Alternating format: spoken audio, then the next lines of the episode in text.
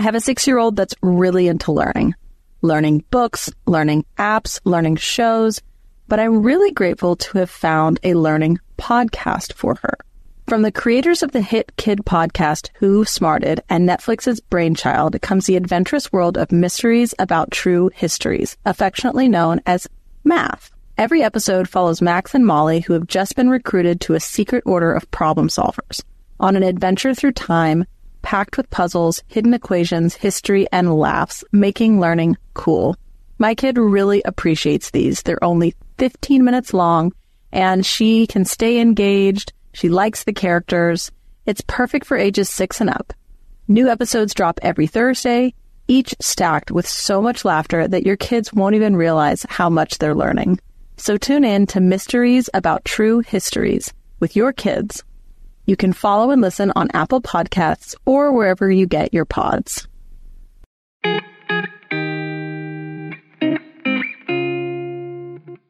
Hello, you sentient balls of stardust. I am Casey Davis, and this is Struggle Care, the mental health podcast that will soon have a tagline that is really just unforgettable. Today, we are talking about a huge struggle care topic every time I do a social media piece on this, it blows up. And that topic is brushing teeth, just dental hygiene in general. You're not going to want to miss this one. I have a really cool guest today, Taylor McFarland. Hello. Taylor and I follow each other on TikTok, and she makes content about dental care. She's a dentist, and I reached out to her and I wanted to bring her on. And so Taylor, just start with, I mean, first of all, I love your channel because you talk about some of the mental health aspects about when it's hard to brush your teeth. And so tell me how you kind of came to that unique sort of viewpoint because I don't hear a lot of dentists talking about that. Well, gosh, it was really totally by accident. So I'm a pediatric dentist by trade. I'm not a general dentist, so I generally don't treat adults. And so sometimes we'll have mental health discussions with like teen patients, but primarily I focus on like 10 and under. There's a lot of my patient population, they're younger. And so for me, just in making content for TikTok, just trying to be relatable, I was like, man, like this is something that I really struggle with um, postpartum. I had depression, anxiety, and and I just uh, shooting off the hip as we're doing here, made a random TikTok just about how hard it was for me, even as a dentist, taking care of my teeth when your life is just rocked by everything that is new routine in a child. And it was our third child especially that one really. That one threw me for the biggest loop.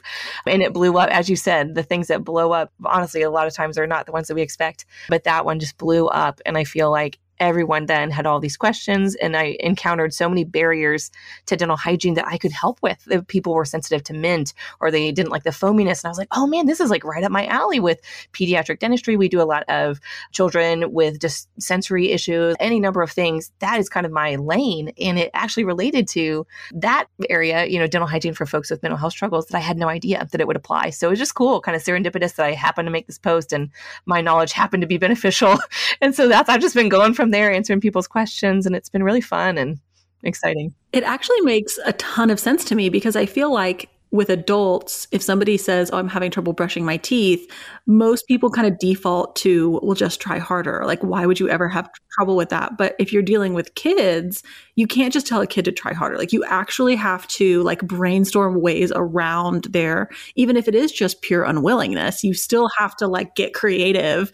And so it's like you had the right mindset for that because you've worked with kids. That's really cool. Mm-hmm. It was definitely meant to be, and not at all where I would have envisioned TikTok ever going since I started in May. But it's been beautiful, and I love it. I'm learning a lot, and I'm loving just the people I'm getting to engage with. And so many of them are like co-followers, are like tagging me on all your dental stuff. I'm like, I know she's so cool. We're really good friends. but it's great. I love the message you're putting out there, and I love that I can amplify it and give it credence as a dentist to be like, no, this is totally legit. Like if you can only brush your teeth with nothing but water. Like that's legitimate and that's okay. And just giving people permission to be good enough and not be perfect um, has been so wonderful. And just like people telling me they're in tears and coming to my live just to brush their teeth with me and just small steps that make such a big difference has been amazing. So I usually do this at the end, but I'm going to do it now just in case somebody maybe doesn't make it to the end. Will you plug how people can find you if they want to join you for those lives? Oh, sure. So I'm on TikTok mostly. I try to be on Instagram, but I'm not pretty enough. the, the mamadentist.com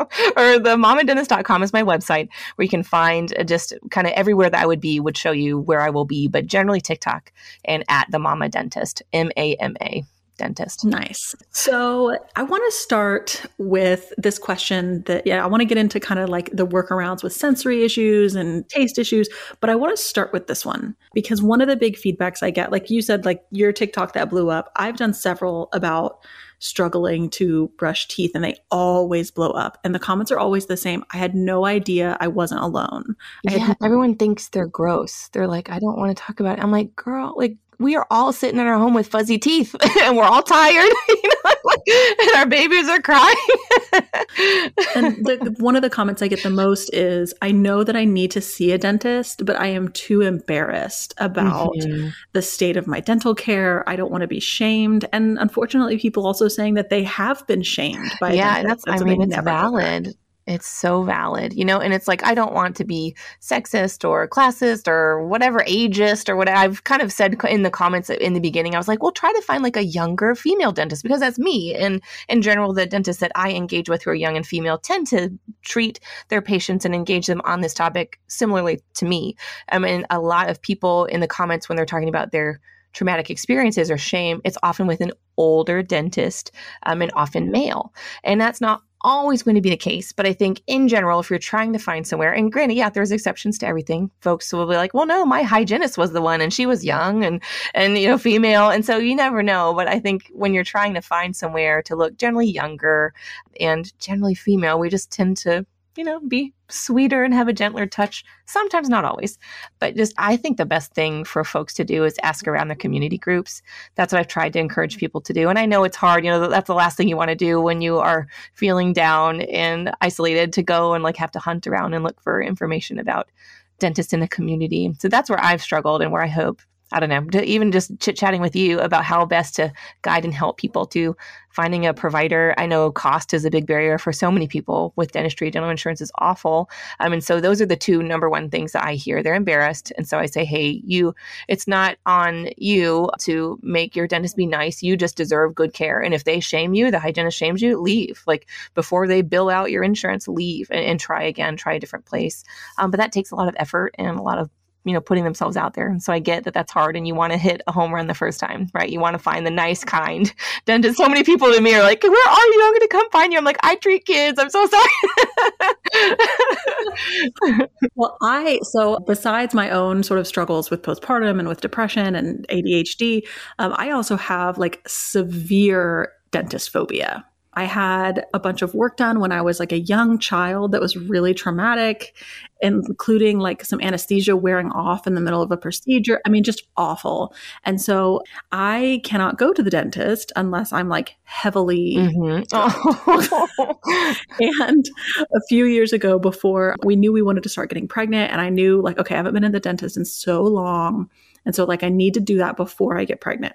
And I ended up I can't remember if I Googled or if I like asked on a Facebook group, but I asked around, like, does anybody have a dentist that works with people that have like a dental phobia, like dentist phobia? And somebody said, yes, I have a doctor that's great for that. And I contacted him and he actually had me come in for an office visit first, where I just sat in his office with the desk and the chairs and talked about, you know, what is it that, what is my phobia like? How does it affect me? What could we game plan for me to be comfortable and calm? And what kind of hit me with that was, you know, there's maybe probably not a lot of dentists that advertise as I work with people that have mental health struggles, like, but someone who advertises or maybe is known in the community as someone that works with those that are afraid of dentists would probably be more sensitive.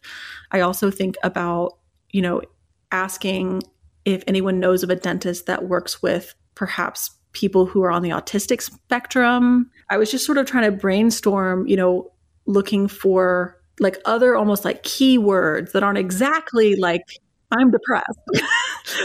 well, I think a great one that I will do when I call my own providers when I'm because we just moved to um, where we live probably two and a half years ago, and then the pandemic hit. So still, I haven't made a lot of my appointments that I really should have made.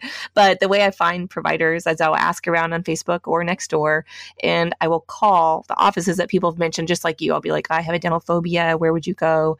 Um, I call them and I ask the front desk staff, Do you see this dentist, and do you bring your family here? And I think that tells you a lot um, because some don't. They'll say, no, I actually go down the street or whatever, you know, and especially if it's their kids. Because when you work for a general dentist, they will see children often, um, especially if they're over age three. But if they, the staff person has a five year old, but they're not bringing them to the dentist, they're rather take them somewhere else. It's like that might tell you something too, is you want someone that's going to be I don't know that the staff want to go there. Um, and sometimes they don't. And I think they will be honest with you a lot of times too if you tell them your story. And I know it's hard to tell anyone your story and you have to tell people who are safe, but just opening up about I have a severe dental phobia, I have anxiety, I have, you know, whatever it is, abuse history. Um, a lot of people, that's such a triggering position to be laying back and so vulnerable. And so it's very scary for a lot of people and having past traumatic dental experiences like you. That's why I went into peds. So many people, our age group and a little bit older, have really traumatic pediatric dental experiences and they hate dentistry for the rest of their life. And so that is a big, I think, goal of pediatric dentists is to remove that psychological traumatic factor and make them patients for life. That's a lot of my goal. And when I'm talking to parents, walking them through treatment of their child, I'll be like, okay, let's stop, you know, pre K pause, as Mr. Williams says. let's talk about the long term impact. Can you ask, like, so that was the first time when I went to that dentist, that was the first time anyone had ever offered to meet with me before just like plopping me down in the chair and getting in my mouth. And so I don't know that a lot of people know that that's an option to ask for an office visit and maybe not with the dentist, but with the dental hygienist, or that there's an option to go and say, I need to come in and talk to somebody about my needs. Mm-hmm, absolutely. I think that would be a good indicator if they allow that. If they're not like, what? What are you talking about? If they allow that or even familiar or offering that type of service, that's a good sign. That would be a place that would be a good place to go. That's really pretty common in pediatric dentistry because we work with children with all sorts of needs, um, sensory things. So, especially with kiddos on the autistic spectrum with the social story. So, they'll come in early and get like pictures, and this is a room you're going to go to, this is a person you're going to see. And so that helps. So, we, we're familiar with them. We call them happy visits for kiddos where they're just coming in, they're like meeting staff, seeing the room, getting a prize going home, but to basically do the same thing for adult patients is wonderful. And I love that you have a dentist that did that. Honestly, I'm pretty surprised. I can't imagine that many general dentists do that. And I think if you find a place that is open to doing that, that is a great sign um, that it will be a good place that's going to take good care of you. Hey, if you enjoyed my episode on IEPs and you want to listen to more podcast episodes about IEPs, I want to tell you about another podcast you should check out. It's called Understood Explains. This season, the show is hosted by teacher and special education expert Juliana Urtubey and it's all about how to navigate individual education plans, also known as IEPs. You might have heard me talk about IEPs on my episode, and this latest season of Understood Explains covers topics like how to tell if your child needs an IEP, and it busts common myths about special education.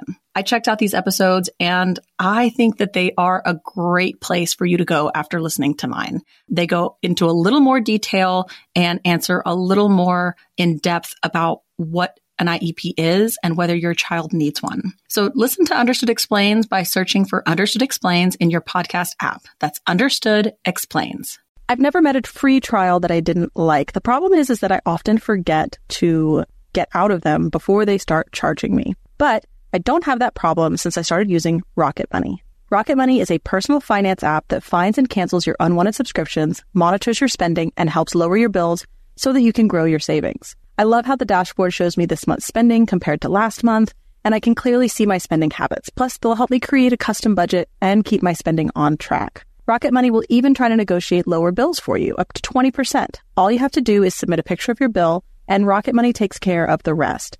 They'll even deal with customer service for you.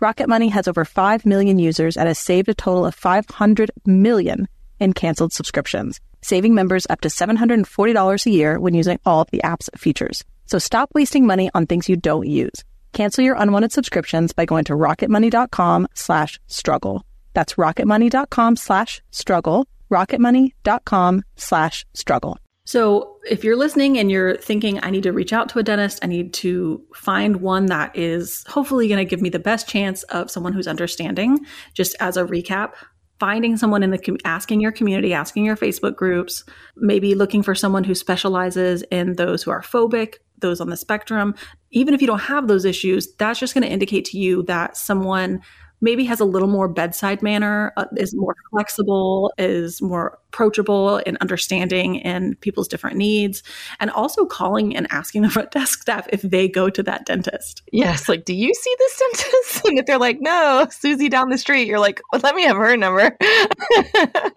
and then maybe asking if you can meet beforehand with that. And honestly, I think that if I were to be embarrassed to go to the dentist, I don't necessarily feel embarrassment to go to the dentist. It's just a phobia for me. I'd probably also, I would lie and say, I have a phobia and I need to go. I would like to come and either meet with the hygienist and ask some questions about dental health. Mm-hmm. Like that to me would be less intimidating over the phone than being like, I'm depressed and I haven't brushed my teeth in 10 years and I think you're going to judge me.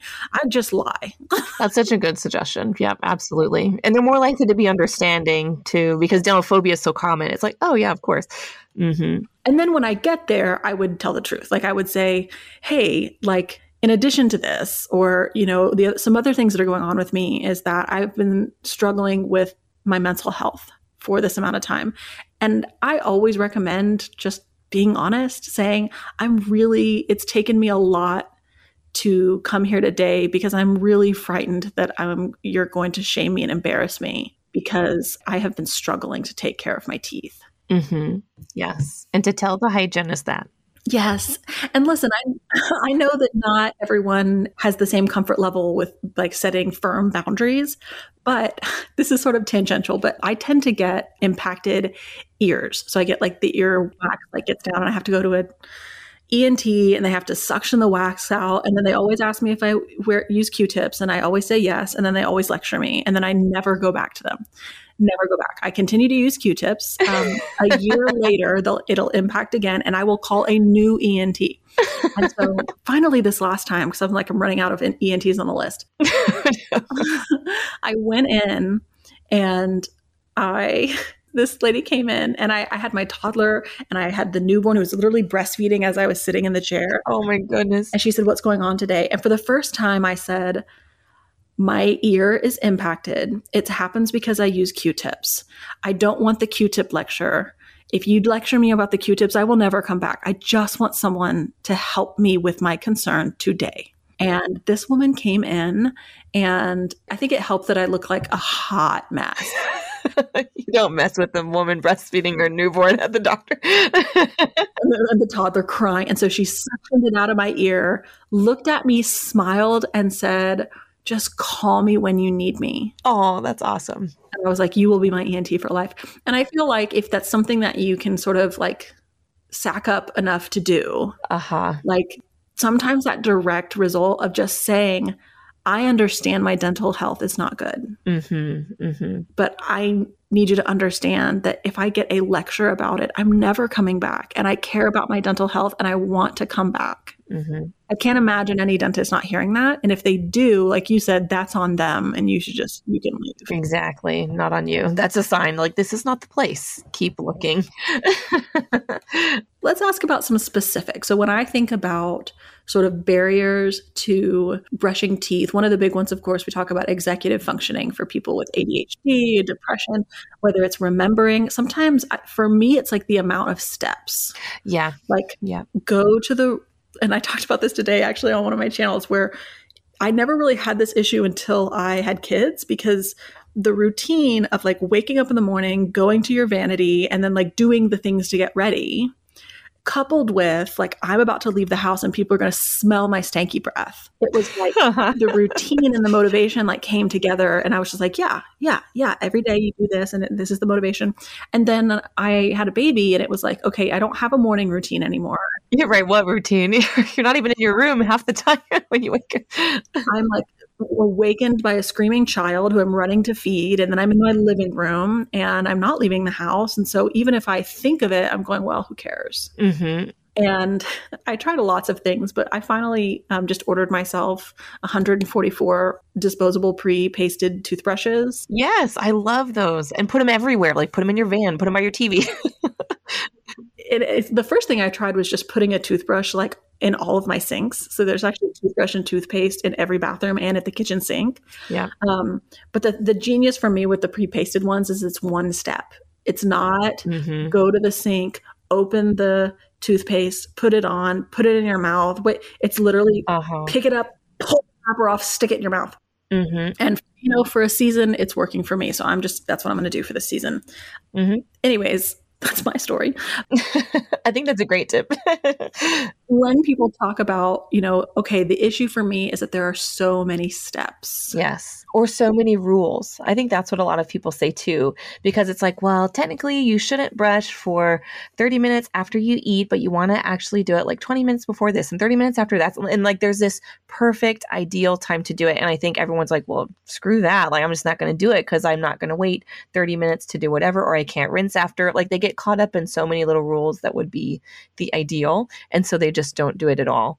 And so I'm just like, it doesn't matter. Like if you want to use no toothpaste, use no toothpaste. If you want to brush right after you eat, then brush right after you eat. Keep it in your kitchen. Like whatever is going to be easy to perform and that you will do it. It's better to brush right after you eat than not brush at all if you're trying to wait the 30 minutes or whatever. So people, I think the devil's in the details. Like we as dentist nerds get really, we're like, you know, the enamel won't remineralize unless you wait ideally 20 minutes, blah, blah, blah. And it's like, it just doesn't matter. it matters, but it doesn't that much in this grand scheme of things. And so giving people permission to do it at not the perfect time, but the time that works for them when they remember, you know, too many steps, don't use mouth rinse. You know, a lot of people are like, oh, I don't want to do mouth rinse and toothpaste and brushing. I'm like, forget the mouth rinse. You don't need the mouth rinse.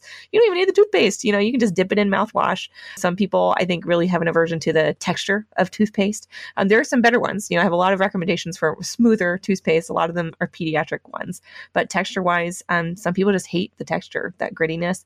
And so just dipping it in mouthwash or just using water is okay too. So let me ask some questions. I feel like it helps me sometimes to like understand the whys and then I can like give myself permission to do whatever. And I don't think I think when we're taught about teeth brushing or toothbrushing, no one ever really explains all the whys. And so first one, what is the purpose of the brush? Like like what are we doing here? Right? Like just the actual brush itself. Why is that important? So first let's talk about your teeth and what leads to cavities, right? Because that's the thing most of us are worrying about. We're either worrying about like gingivitis, so inflamed gums from bacteria, or worrying about cavities where the bacteria produce through their metabolism, so eating carbs like sugars and whatever, they make acid that erodes the enamel away, and that leads to cavities. So you're either getting inflammation from bacteria for the gum tissue, so like gingivitis, periodontitis, or you're getting cavities from the bacteria just from them chilling on your tooth and then eventually eating whatever food that you're eating and then making acid.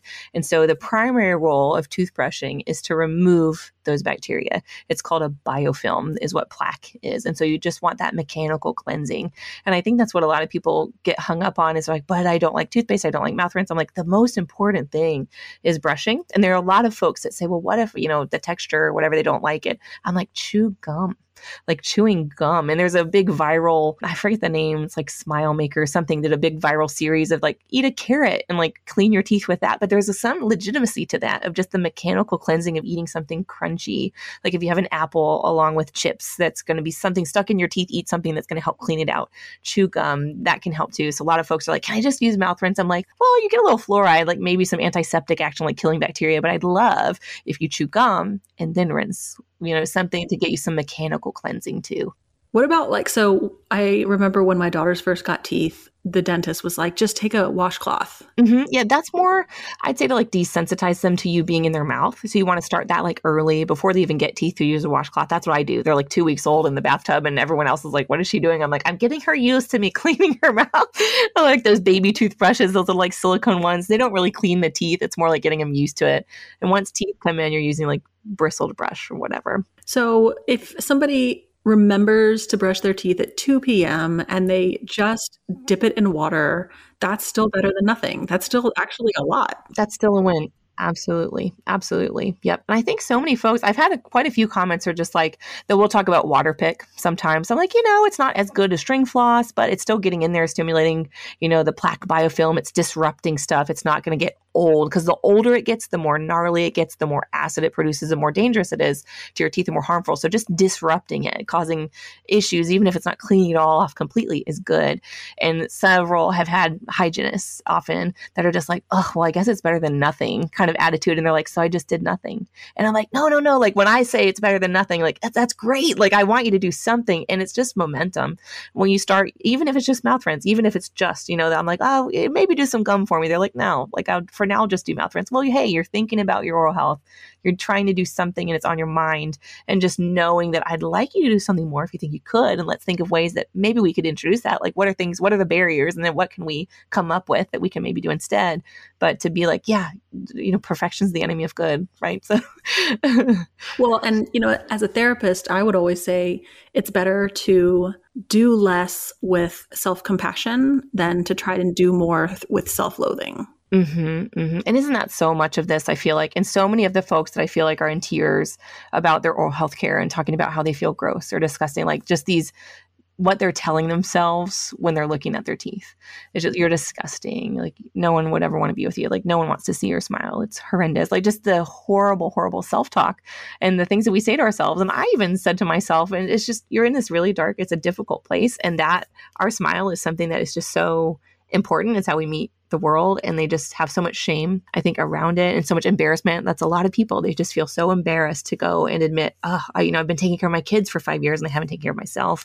And my teeth, you know, have tartar buildup all over them and whatever. And I just hope folks know that there are dentists out there and hygienists out there that really just want the best for them and that we are not judging. We have seen it all. and though there are mean dentists that will say mean things like, well, just stop being sad. You know, I can't tell you how many people have commented that, that a dentist told them when they t- opened up about their depression, the dentist said, well, just stop being sad. like, wouldn't that be nice? I know.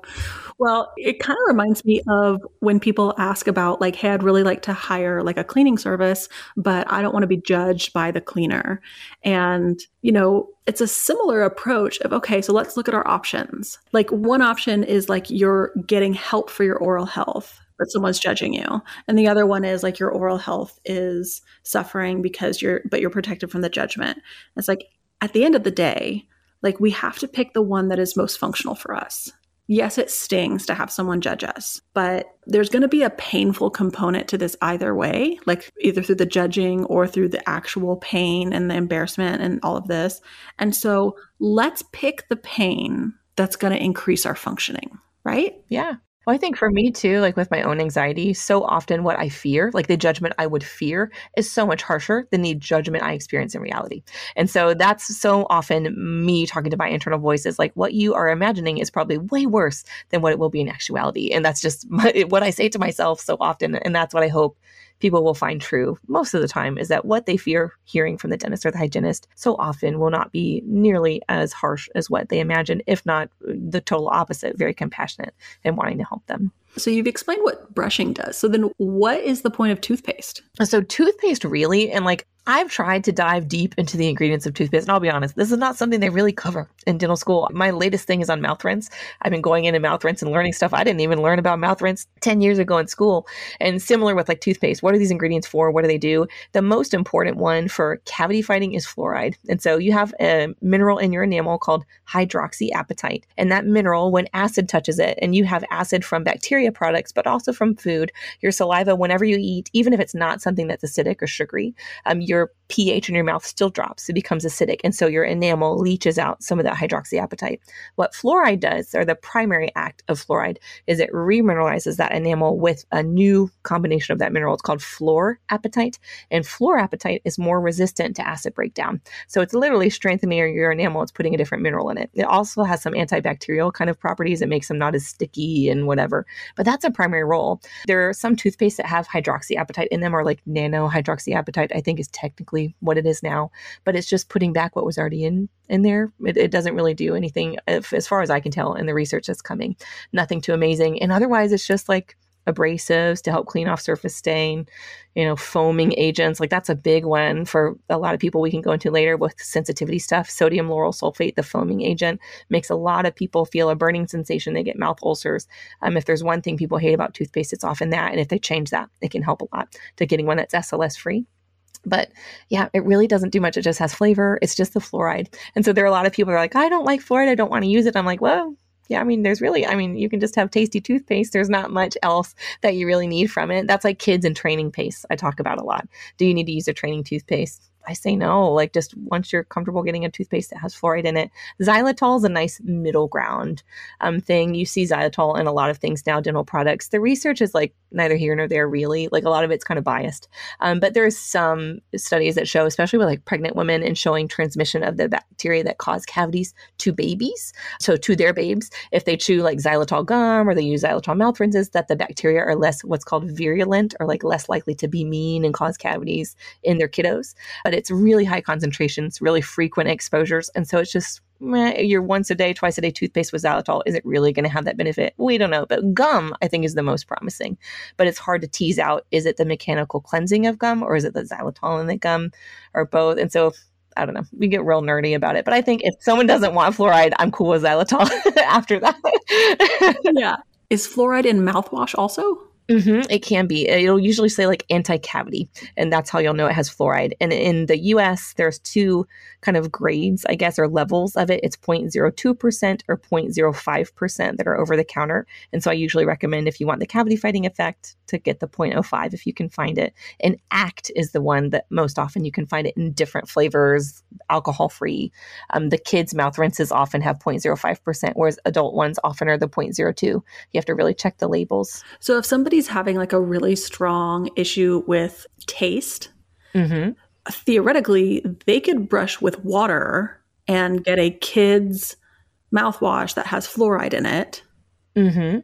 Yep. And they'll get so the only difference is a lot of people will there's a whole big thing on TikTok. I don't know how deep you are into dentist TikTok if I've forced you to go very far, very but there's a big thing with the dentist TikTok about not rinsing after brushing. That ideally you want to rinse or you want to brush your teeth, spit, and then walk away because you want to leave that fluoride on your teeth. You're spitting out the big pieces of gunk, but you're leaving that little film of toothpaste, which most people, they're like, ugh, I can't stand that. It feels awful. But when you look at levels of fluoride, you've got about a thousand in the US in fluoride, thousand parts per million, or ppm is how they measure fluoride. In mouth rinse, it's more like 100 to 200. So you're dropping by an order of magnitude.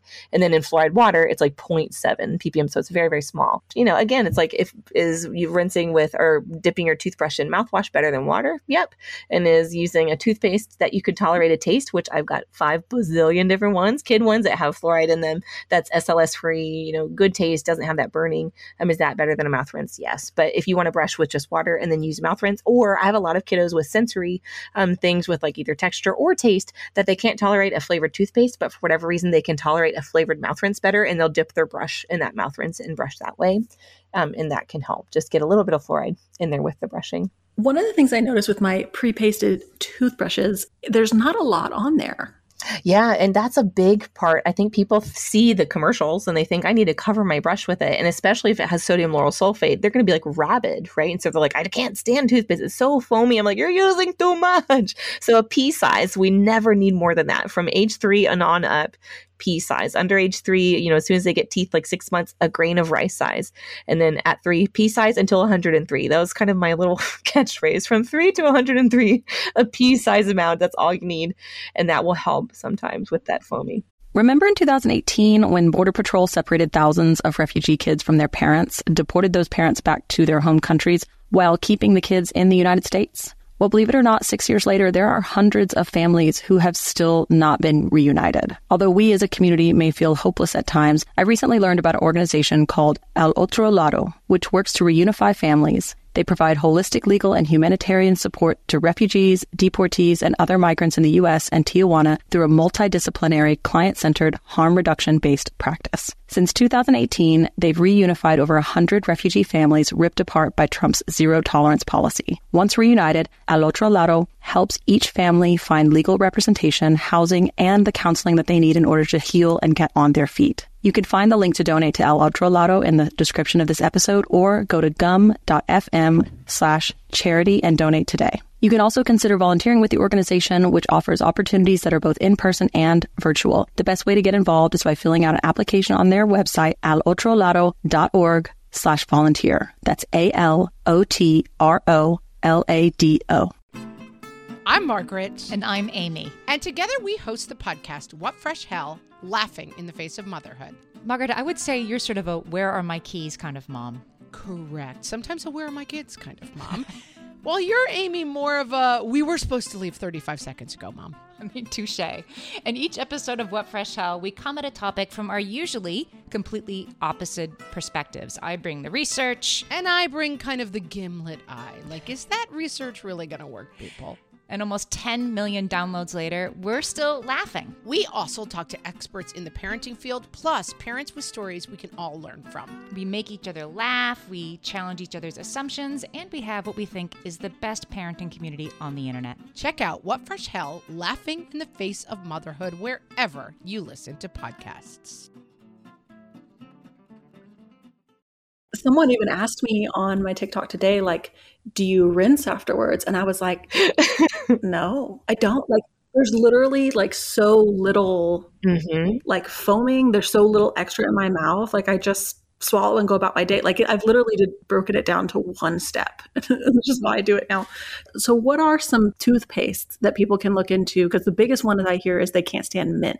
Yes, yeah, so many people, or they're like allergic to mint. So they're either allergic to mint and or can't stand it. I would tell folks if they think they're allergic to it, they get like ulcers or have mouth sores, to try eliminating sodium lauryl sulfate. That I think is the key ingredient for a lot of people who are sensitive to teeth. They feel burning and they think it's from the mint. It's actually from sodium lauryl sulfate or SLS, and that's because becoming something that more and more companies are aware of now. Um, people that get frequent mouth ulcers and feel that burning, that'll often be from SLS. Usually, SLS is in toothpaste, not so much in mouth rinse, but in the toothpaste. Uh, but still check your mouth rinse label because some of them do have sodium lauryl sulfate. But getting rid of that often helps people so much, even if it's a mint flavor. But many kids' toothpaste are SLS free. Um, Hello is a great band, uh, brand. They have them at Walmart, Target, and they have fluoride, but they're SLS free. And the Hello kind has like unicorn sparkle bubble gum, blue raspberry, strawberry, like have so many different flavors. My favorite ones in terms of texture and taste um, are Tanner's Tasty Paste. And it's actually a pediatric dentist who developed them. I do not know her, but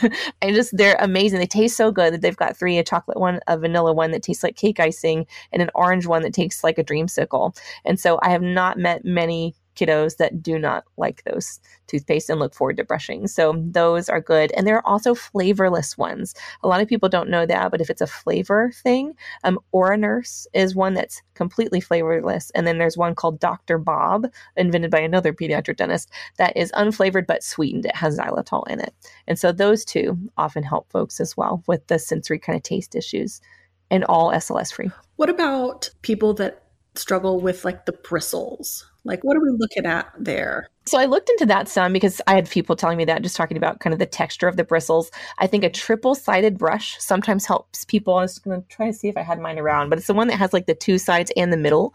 And that, for whatever reason, the angulation can sometimes help it feel different. So that works for some folks. And then I have, I actually bought the one I looked on your website, like Silco or something. I had the one from Amazon, but I got yours too. And they're pretty similar. They're just like a bunch of really tiny bristles.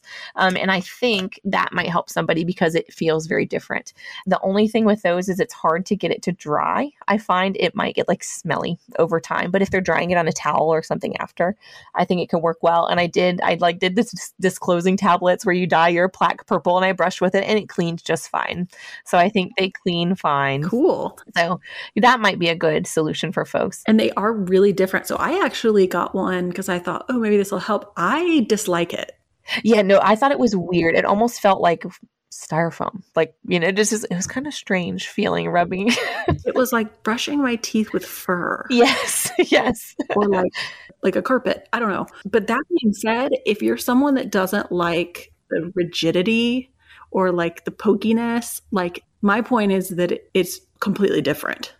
Yes, it is very different. And you can try different ones. A lot of people want to get a firmer toothbrush, but just so that you do not wear enamel away, it's actually preferred that you get a soft bristled brush always. And then they have extra soft too. So you can try extra soft as well and see if that's just enough. Many of them also have little like protruding plastic pieces, like a lot of manual toothbrushes do. And even the electric brush heads now, try and avoid those if you're really sensitive. Don't get the ones that are going to like poke you and that, yeah, that's not good. Just get like plain old bristles the soft or ultra soft, or, or extra soft rather. And then if nothing else, try the feather light or what I forget what they're called, but the super soft ones might help because they do feel totally different.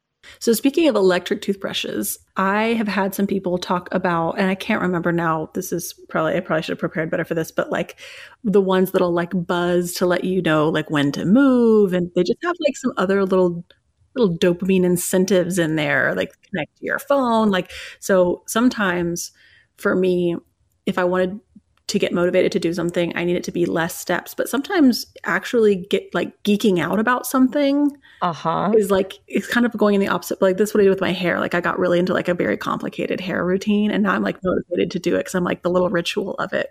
So do you have any that you recommend or that Yeah, at least from so I like speaking more from like tweens and teens when they're trying to motivate. A lot of like apps are really fun. The most popular one that most people really like is Pokemon Smile, but that's a fun one. Um, you can also get uh, an app that plays music for you for two minutes. Brush DJ, it'll pick like random music. There's a bunch of different ones. Like Disney has one, Oral B, um, that are like educational and it's like a monster and you're playing brushing around. Brush Up is another one. Um, so there are a lot of apps that make it fun, but those are more like kid oriented. But whatever, like I'm all about using kid stuff as an adult. There's no no shame in that. But toothbrushes too. I know Oral B and Sonicare, like the high end ones, have little buzzers and they'll show you if you're brushing too hard and they'll tell you how long to brush in each area. I think Quip and Hum are both like middle grade ones, like 40, 50 ish dollar range, I want to say, and have apps that you can link to and they'll give you like rewards and you know it's kind of like a fitbit for your teeth right you get like for completing x number of days and x number of minutes and that's really fun i think motivating for folks too purpose of the two minutes? I don't think, uh, let me tell you that in my entire life, I don't think I've ever brushed my teeth for two here so uh, truth be told i honestly don't either and i think a lot of it is we feel like i don't know i think as a mom there's so many things that i'm questioning now. I'm like why do we say that? And i think we say two minutes because we're hoping we'll get like 45 seconds out of someone. Like if i told them 45 seconds they'd do like 10 seconds right? So But- long. it's so long. And bless the poor people who think they have to brush their kids for two minutes. That i'm like okay let's break down the math. Like most adults have 28 teeth so two minutes comes down to like five seconds a tooth. And this is in no way like endorsed by the aapd it's just me thinking and doing math. But i was like if your kid has four teeth that's 20 seconds that's as long as you need to be brushing their teeth maximum so that was a lot of my pediatric dentistry message in the beginning it's like stop brushing your 12 month old for two minutes like no one's having a good time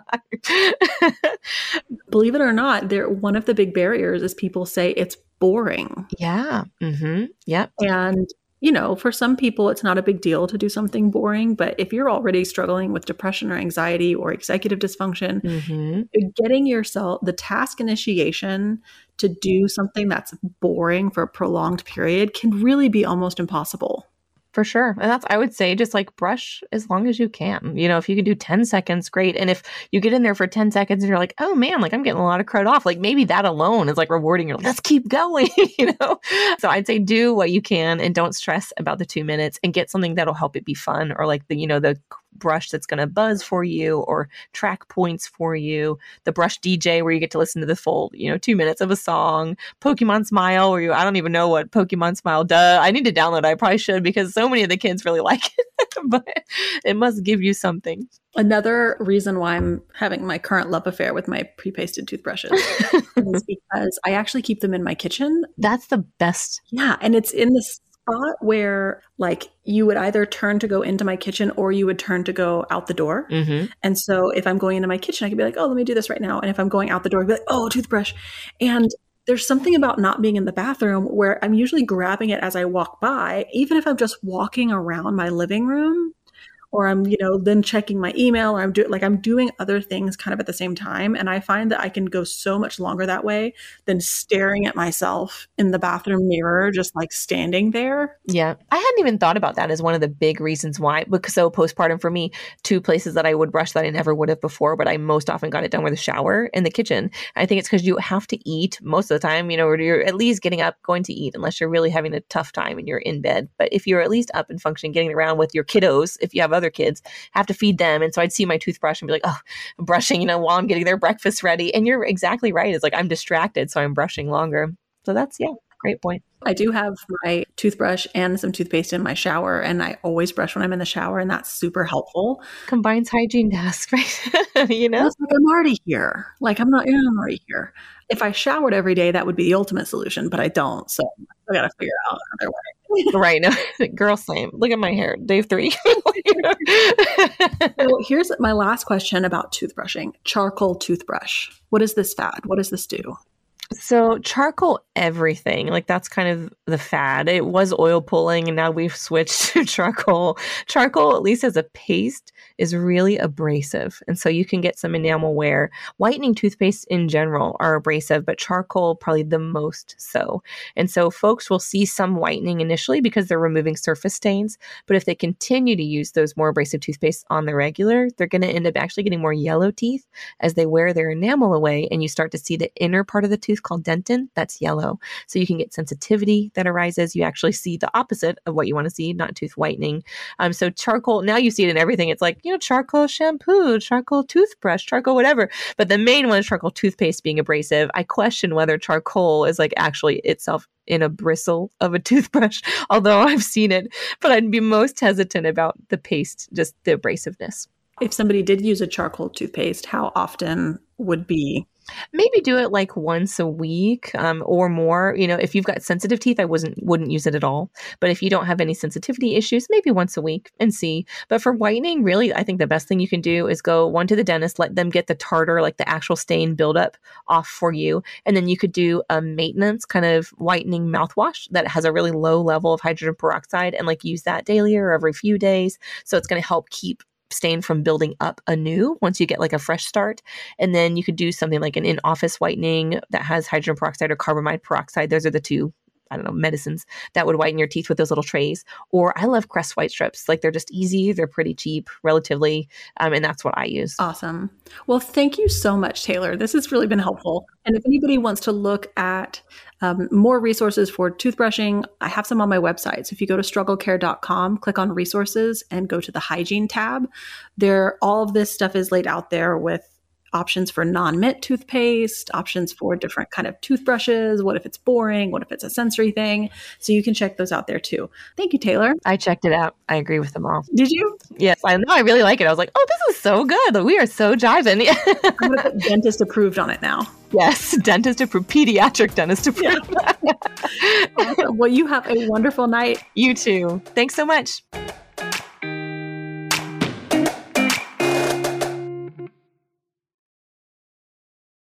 Hey there, I'm Debbie Reber, the founder of Tilt Parenting and the author of the book Differently Wired.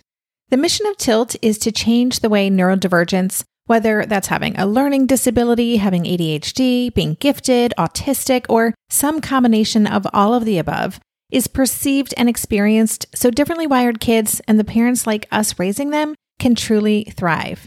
On the Tilt Parenting podcast, I get to talk with authors, therapists, educators, and parenting experts who are committed to this mission. I ask the questions my listeners are most curious about when it comes to supporting our kids. And in turn, my guests share strategies for challenges, out of the box ideas for navigating school, best practices for therapies, tips for advocating, and so many thoughtful insights on what it really takes to help our kids grow up feeling seen and respected so they can create awesome lives for themselves. I know that raising a differently wired kid can feel overwhelming and isolating, but I promise you, you are not alone, and it can feel so much better. If you're on this parenting journey, come listen to Tilt Parenting. Together, we can shift this paradigm and show up for our exceptional kids with hope, possibility, and joy.